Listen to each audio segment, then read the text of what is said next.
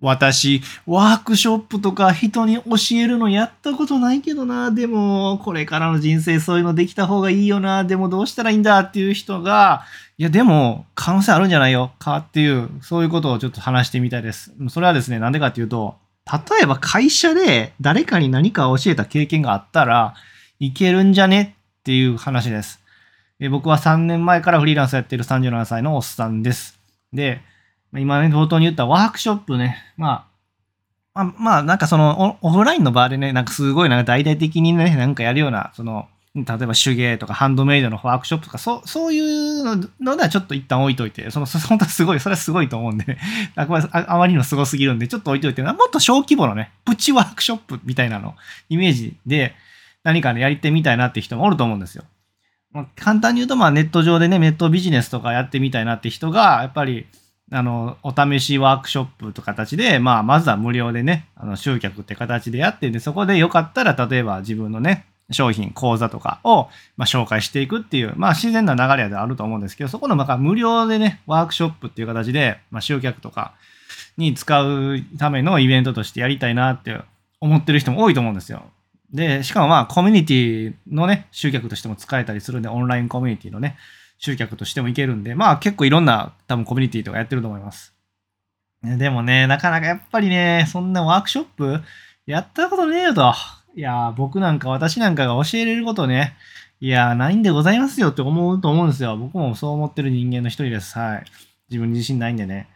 やけど、ただちょっと昨日ね、すごい、あの、いい経験があったんですよね。それを覆すようなっていうのも、あの、まあ、コミュニティのね、ちょっとミーティングに参加させてもらって、で、いろいろやり取りした後の話なんですけど、後に、えー、 Notionあるじゃないですか、 Notion。今の、メモ帳がすごい機能ついたメモ帳みたいな、もう、 Notionっていうソフトがあって、アプリでもいいんですけど、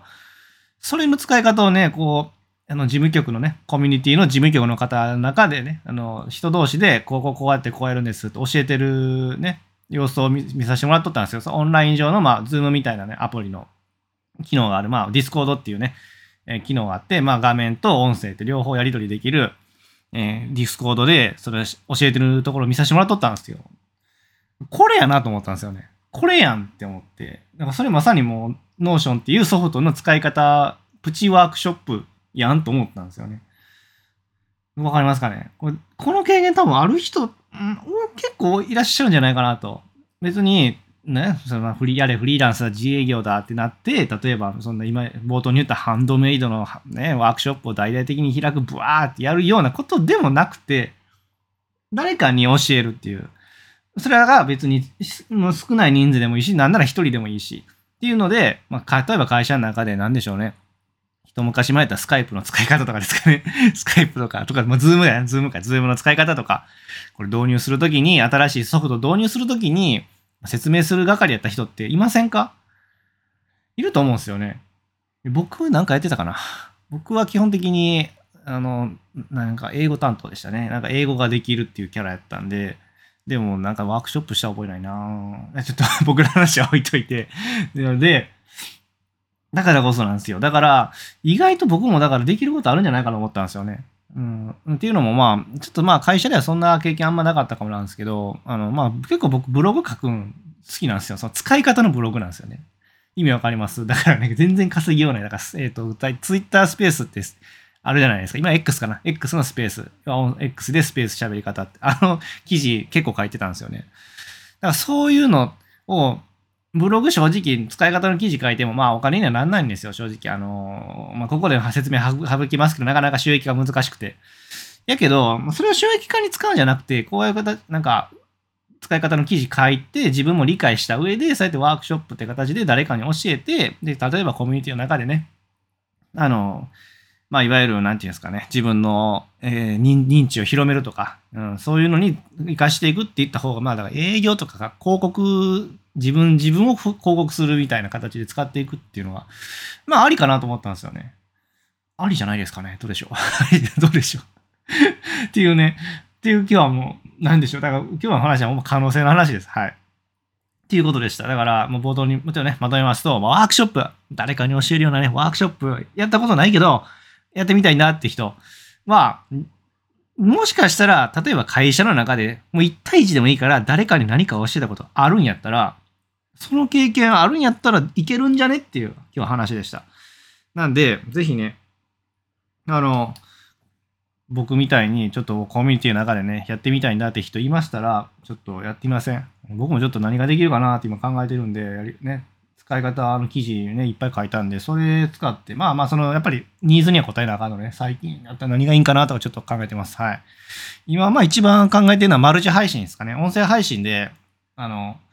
Spotify とか、あと Amazon Music、Apple Podcast、Google Podcast とかね。まあ大体この4つでいいと思うんですけど、ここに配信するための方法とかね。あの、まあ、やり方知らない人もまだまだいらっしゃると思うんでね、音声配信本当に稼が稼げないんで、ね、稼げないのにこの4年、4年ぐらいやってるんですよ、これ。この放送ね。なんで、まあそこに、そこに関してだけの知識あるんで、ちょっとね、まあ教えていけたらなと思いますんでね。うん、まあそういうのちょっとやっていこうかなと思います。もしね、そういうワークショップあったらね、私も参加したいんだって人おったらね、ぜひコメントください。はい。まあ、うん、まあ音、音声配信ね、聞いてるけどやったことないんだって人も多分いらっしゃると思うし、でも実はやりたいなって人もいると思うんでね。まあ、いいかなと思ったりしてるんでね。まあちょっとコミュニティの中でやってみようかなと思ってますんでね。はい。無料のコミュニティなんでね、もしやるってなったらね、誰でも参加できると思うんで、そういうのもね、あの、もし、あの、コメコメントいただいたら、あの、すごい、あの、わかりやすいんで嬉しいです。はい。ということで、今日はね、終わりたいと思います。まあ、ワークショップね、やったことない人でも、会社で誰かに教えたこと、何か教えたことがある経験がある人やったらいけるんじゃね？やった可能性あるんじゃねっていう話でした。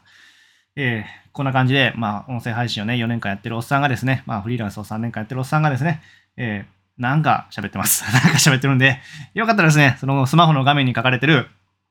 それ、フォローボタン、それ、応援のボタンになっておりますんで、よかったらですね、忘れないうちにポチッと押してもらえたらすごい励みになりますんで、よかったらお願いします。最後まで聞いてもらってありがとうございました。本当にありがとうございました。次回もよかったらお願いします。それではまた